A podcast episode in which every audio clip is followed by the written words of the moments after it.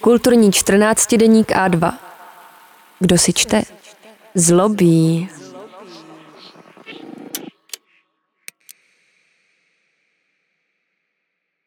Lukáš Rychecký, Proč potřebujeme kanárky? K nedožitým s tím narozeninám Kurta Voneguta. Nejhorší americký spisovatel.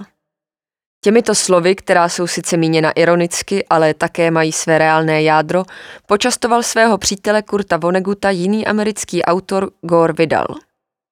První ze jmenovaných by se letos dožil sta let a jak víme, výročí bývá někdy dobrá, jindy chabá záminka, abychom na okamžik upoutali pozornost k někomu, na koho se možná už pomalu zapomíná.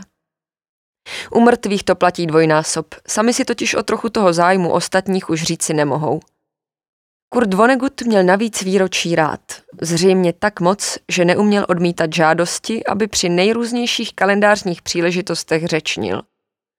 Pokud jste se domnívali, že neexistuje nudnější žánr, než jsou proslovy pronášené v rámci oslav výročí nějaké instituce, zkuste si některý z těch Vonnegutových přečíst. Se svou příslovečnou neomaleností je totiž vřadil do autofikce Květná neděle – čímž je navíc drze povýšil na literaturu, i když sám tu knihu překřtil na Habrais. Asi nezměníte názor na proslovy obecně, ale snad postřehnete, že když se jich ujme autor takového formátu, je snaží potlačit zívání. A tak se to má u Voneguta skoro se vším – Často jako by se na trud snažil dělat takzvaně vysokou literaturu z něčeho, co se jí na první pohled vůbec nepodobalo, přičemž veškerá úcta k světovému literárnímu dědictví mu byla, víte kde. Patřím k poslednímu pokolení amerických romanopisců. Napsal Vonnegut o své přináležitosti k autorům, kteří měli to štěstí, že psaní toho, co je zrovna napadlo, slušně živilo a stalo se jim celoživotním povoláním. Zároveň řada z nich bojovala v druhé světové válce a již předtím jejich naivní vírou v budoucnost otřásla velká hospodářská krize. Příběh to je vpravdě americký.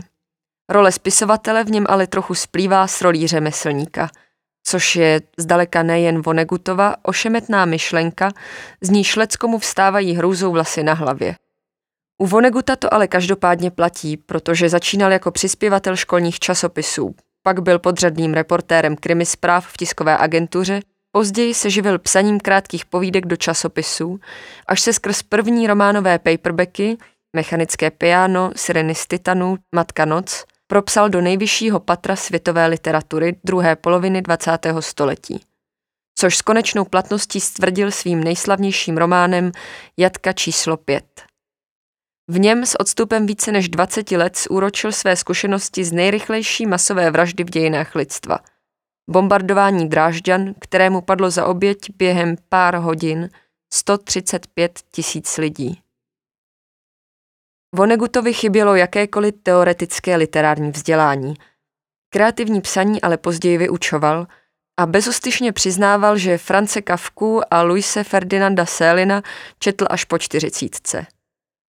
Rozhodně ale nepostrádal paličatost v hledání vlastního stylu, který sice nepřipomíná nic, co tu bylo před ním a navíc působí značně neliterárně až antiintelektuálně, ale lze v něm nacházet přímou návaznost na díla jiných velkých amerických satiriků, jako byl Mark Twain v literatuře a Charlie Chaplin nebo Laurel a Hardy ve filmu. Jakoby za jeho dílem stála spíše nějaká pionýrská postava amerických dějin v podobě dřevorubce nebo zlatokopa než spisovatel. Platí to i o důrazu na srozumitelnost a jednoduchost, kterou si poněkud zkratkovitě spojujeme s takzvaným prostým lidem.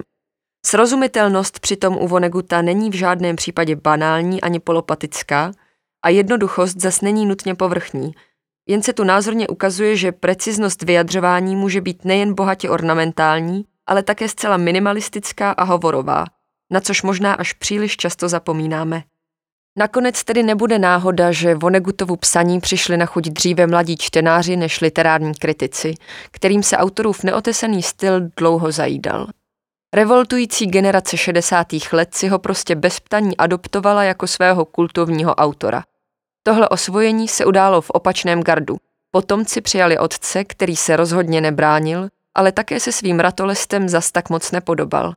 Přesto našli společnou řeč. Co je na Vonegutově psaní tak iritující a přitažlivé zároveň? Sám často zmiňoval, že vlastně jen vrství vtipy a jazykové hříčky, že jeho knihy jsou satirické koláže či mozaiky, které nepodléhají žádným románovým pravidlům, e, snad kromě závislosti na příběhu, který by neměl ustrnout na místě a stále se měl posouvat dál. I kdyby to znamenalo skákat v časových rovinách sem tam, jako to dělá Billy Pilgrim v jatkách číslo 5. Humor v jeho díle tudíž není nástrojem blaženého zapomnění, ale šibeniční satirou a výrazem údivu i strachu ze světa, jež především v posledních 150 letech systematicky ničí tak prazvláštní tvorové, jakými jsou lidé. Satira jde ruku v ruce s všudy přítomným katastrofismem, takže se sice často smějete, ale zároveň víte, že tento přirozený psychologický obraný mechanismus tu není proto, aby vás ukolébal, ale spíš provokoval k sebereflexi, nebo možná rovnou k akci. Vonnegut se v roli komedianta snaží posunout svět k lepšímu, i když dobře tuší, že to je dost marné počínání. Vím, že je nebezpečný a že může hodně bolet, ale to pořád ještě neznamená, že musí být vážný. Říká konec konců Kilgore Trout o životě na planetě Zemi v snídani šampionů. Vonnegutovi typické a poněkud infantilní průpovídky Hi ho, tak to chodí, Link a tak dále, ptí, píp, fungují jako rytmizující refrény, když je třeba něco zdůraznit a autor jimi prošpikoval celé své dílo, jako by si značkoval teritorium. Dnes to s oblibou dělají repeři. Americký spisovatel s německými předky je ale vleda s čem předběhl. Zmatek kritiků nad nedisciplinovaným autorem ještě prohloubilo jeho koketování s takzvanými pokleslými žánry. Zvláště když se ukázalo, že sice s velkou chutí používá celou řadu sci-fi rekvizit, ale jinak skoro žádnou příslušnost k žánru necítí. Takzvaným spisovatelem science fiction jsem se stal, když někdo vydal výnos, že jsem spisovatel science fiction. Totež platí pro bezhlavé autorské vpadávání do příběhu, které občas jako by chtělo jen trochu dětinsky připomenout čtenáři, kdo za těmi smyšlenými příběhy stojí. Jinde ale vstupování autora do fikčního světa plnilo zřejmý účel. Navíc tehdy ještě šlo o v celku neotřelý tvůrčí nástroj. Ať ostatní vnášejí pořádek do chaosu, já budu místo toho vnášet chaos do pořádku, říká postava Kurta Voneguta v poslední třetině snídaně šampionů. Jakoby autorovi nestačilo, že dílo nese jeho signaturu a bylo nutné příběh deflorovat i zevnitř. I přes specifický útržkovitý styl však jeho vyprávění drží pohromadě. To největší provinění ale nakonec spočívalo v zálibě ve zdravém rozumu, což je pole, které nezřídka okupují truizmy a laciné moralizování napájené konzervatismem. U Voneguta jde ale o něco zcela jiného, i když také s chutí moralizoval. Problém se zdravým rozumem, stejně jako s moralizováním, nastává až ve chvíli, kdy se domníváte, že se měřítka lidského jednání v čase nemění – nebo dokonce vyvěrají z nějakého uzamčeného myšlenkového systému, jakým je třeba náboženství. Jenže mravní zákon, který Vonnegut ve svých knihách po špetkách nenápadně distribuuje, je sice poměrně vágní, ale také nestálý, protože se v něm provinění vůči morálce pozná jen podle opovržení druhých. To koresponduje s autorovým volnomyšlenkářstvím, které se otisklo nejen v jeho empatickém skepticismu a pesimismu, ale nakonec i v jeho specificky rozverném stylu, jenž iritoval některé snobské literární kritiky a rezonoval mezi čtenářstvem. Jen si to představte. Nejen, že vám nějaký samouk, který studoval biochemii a později strojařinu, začne neurvale fušovat do řemesla, ale navíc to provádí s takovou mírou neskrývané suverenity a sebevědomí, až to působí, že skutečně moc dobře ví, co dělá. Pokud nějaký literární experiment fantasticky funguje, dobře se čte a je zábavný, je jeho autor nula. Dočteme se v knize Muž bez vlasti. A o kus dále zase třeba, že srozumitelnost je dnes považována za lenost, dětinskost a lacinost. To může být sice všechno pravda, ale zároveň je těžké v tom necítit i zahořklost autora, jemuž se zvláště v počátcích kariéry nedostávalo takového kritického uznání, jaké by si přál – a dodejme, že i zasloužil. Takové uvažování o literatuře má rozhodně své opodstatnění, ale domyšlené do krajnosti nevyhnutelně vede k přesvědčení, že jediné dobré psaní je to, které se dobře prodává, takže si na sebe dokáže i vydělat. Kdybychom se měli zbavit všech autorů, kteří uznání došli až se spožděním a jejich knihy nebyly zábavným a srozumitelným čtením, moc by nám toho nezbylo a pohled na seznam přeživších by byl spíše truchlivý. Můžeme tedy s chutí přitakat Vonegutovu aforismu, že literatura by neměla zahučet ve vlastní prdeli, ale zároveň bychom jí neměli upírat právo ani na to, aby složitě nebo i nesrozumitelně referovala o složitých myšlenkách, emocích i zkušenostech, či dokonce na jakýkoliv vnitřní smysl zcela rezignovala. Když už padlo slovo emoce, stojí za to poznamenat, že Vonnegut se ve svých knihách až na malé výjimky důsledně vyhýbal psaní o lásce – čímž v podstatě vypustil nejdůležitější lidské téma vůbec. Dwayne Hoover, postava ze snídaně šampionů, o lásce nechce ani slyšet a zakazuje o ní mluvit své milence, protože ji považuje za příliš bolestivé téma. Jeho tvůrce se v rozhovoru pro Paris Review k celé věci vyjádřil následovně. Pane bože, nemohli bychom aspoň na chvilku mluvit o něčem jiném? O čem chce Vonnegut mluvit? A v čem vidí smysl vlastního i cizího psaní? Časopisu Playboy v roce 1973 sdělil Moje pohnutky jsou politické. Myslím, že spisovatelé by měli být průkopníky změn. Doufejme, že k lepšímu. Ideálním příjemcem takové literatury jsou podle Voneguta mladí lidé, protože u nich ještě existuje šance, že nejsou zcela skažení a ztracení v kolotoči sebedestruktivního konzumního světa. Jen je třeba otrávit jim mysl lidskostí – což se Vonegutovi dařilo lépe než lec kterému spisovateli jeho generace. Slovo označující ideovou příslušnost, která bývá s Vonegutovým jménem právem skloňována, zní prostě humanista. Možná je na místě tento z podstaty věci dosti široký a ideologicky nejasný termín v souvislosti s jeho dílem proskoumat blíže. Není totiž pochyb, že Vonnegut se hlásí k tradici velkých amerických socialistů, jimž v knize Muž bez vlasti adresuje několikeré zvolání Sláva našemu týmu a které označuje za národní poklady. Odkaz na jednoho konkrétního socialistu lze pak vystupovat na více místech autorova díla. Je jím několikanásobný neúspěšný kandidát na prezidenta Spojených států Victor Eugene Debs, který byl v průběhu svého života dvakrát v kriminále – jednou za neuposlechnutí zákazu stávkovat a po druhé za pacifismus v době první světové války. Zvláště jeden jeho výrok má Vonnegut moc rád. Dokud existuje nějaká nižší vrstva, patřím k ní. Dokud existují kriminální živly, jsem jedním z nich. Dokud je jediná duše ve vězení, nejsem svoboden. Slavnou citaci jednoho ze zakladatelů mezinárodních odborů pracujících sampluje různým způsobem ve svých knihách a právě tato socialistická tradice latentně tvaruje jeho humanismus. Ostatně posuďte sami, tohle je pro změnu Vonegutovo prohlášení, které se hlásí k psancům a nejchudším této planety. Stojím v opozici k bohatým a mocným. Jsem tak naprogramovaný. Dalšími osobnostmi, které Vonnegut občas zmiňuje, jsou anarchisté Ferdinando Nicola Sacco a Bartolomeo Vanzetti, kteří byli nespravedlivě odsouzeni a popraveni v roce 1927, nebo třeba básník, novinář a socialista Karl Sandburg, jenž má s Vonnegutem společné například to, že byl v psaní naprostým samoukem. Je tudíž zcela na místě mluvit o Vonnegutově myšlenkové příslušnosti k levici – ale nesmíme zapomínat, že to byla spíše příchylnost k dělníkům a takzvaným obyčejným lidem, než k levicovým teoretikům, což dobře souzní nejen s jeho antiintelektualismem, ale také s humanismem. Měl zkrátka radši lidi než teorie a jeho levičáctví nikdy nebylo vyfutrované žádnou radikálně levicovou teorií, natož praxí – Daleko spíš šlo o projev čistého a velmi laskavého idealismu, jenž se v něm ustavičně svářel s vrozeným skepticismem. Svou roli sehrála jistě i zkušenost dospívání v době krize a konfrontace s nenaplněnými a trapně maloměšťáckými touhami rodičů, kteří se zoufale snažili vrátit do starých dobrých časů, kdy patřili k vyšší společenské třídě. Vonnegutův humanismus tak sice nelze myslet bez socialismu, ale platí to i naopak. Socialismus není slovo o nic zlověstnější než křesťanství.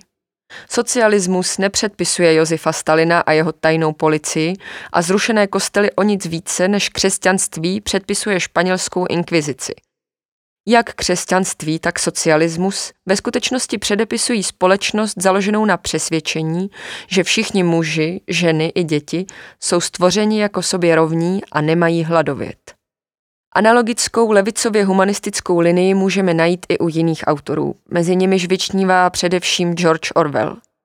I když se díla obou spisovatelů příliš nepodobají, jejich autoři mají hodně společného a zdaleka to není jen skutečnost, že se oba dobrovolně vydali na frontu bojovat s fašismem.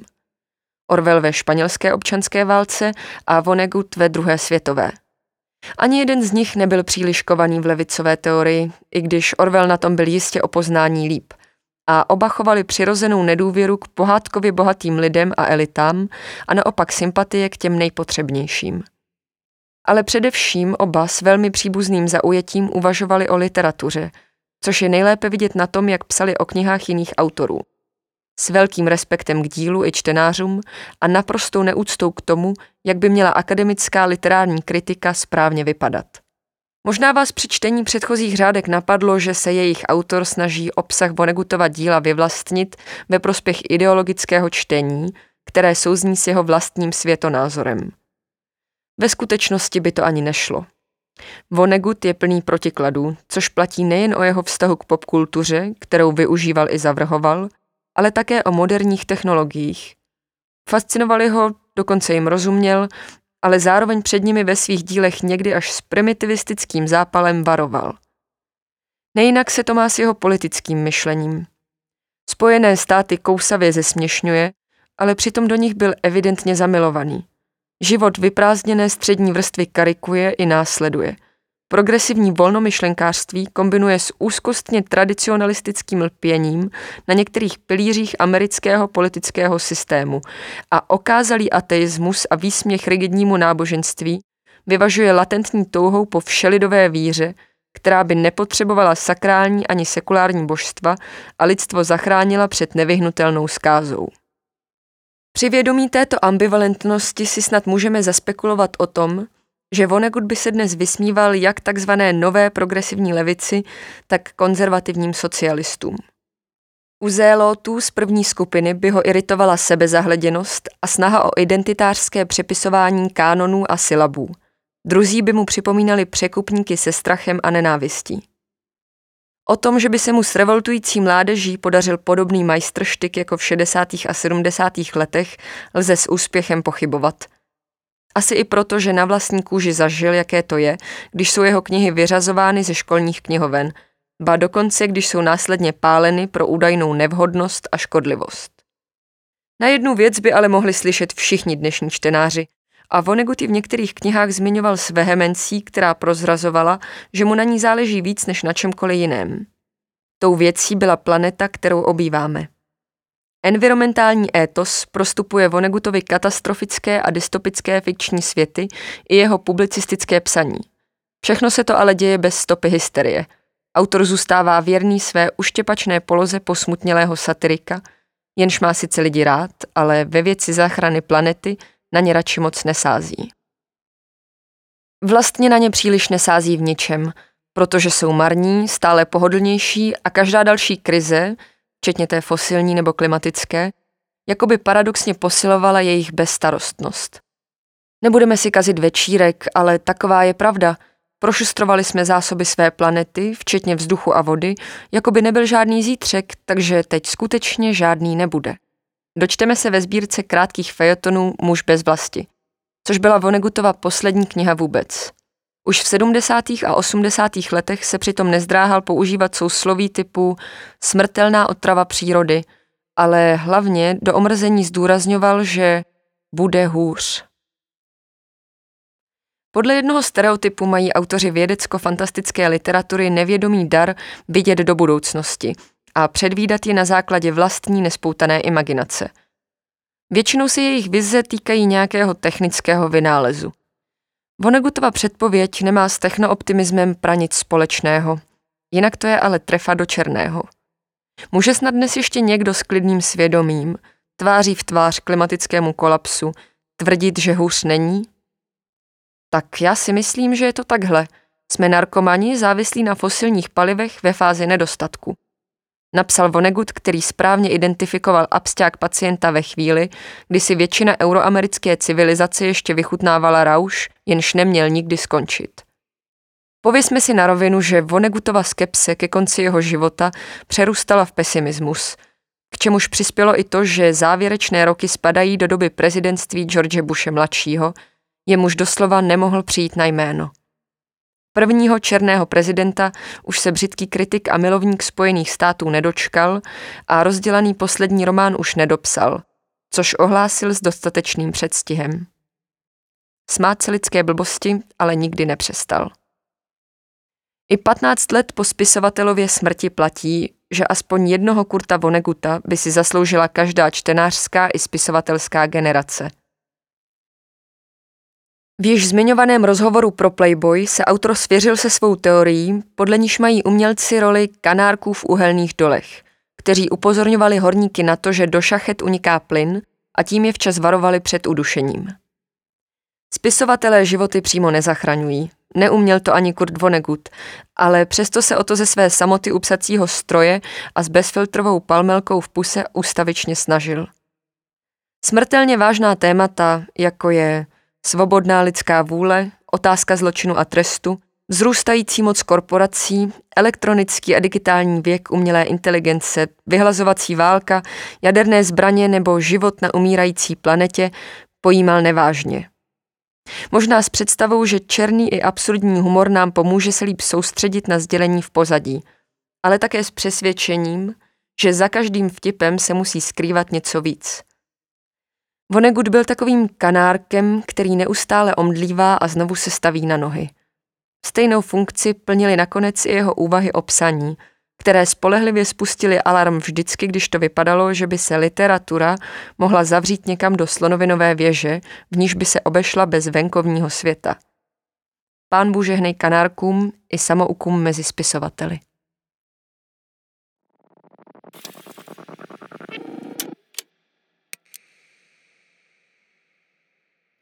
Přemýšlíte, čím o Vánocích potěšit své blízké? Darujte vánoční předplatné A2 a podpořte tak naši práci. Objednávejte na webu a2.cz. Děkujeme.